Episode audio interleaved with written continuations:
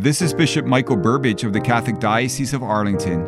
As we celebrate traditions this week with our churches and our families, let us remember the real reason for this season.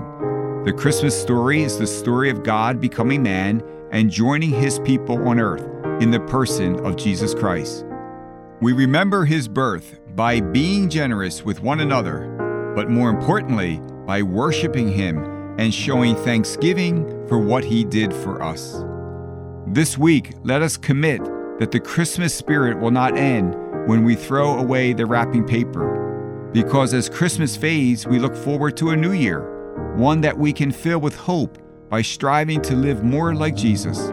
Therefore, let this week be a new beginning to a more prayerful and selfless life that lasts year-round. Have a blessed new year, everyone.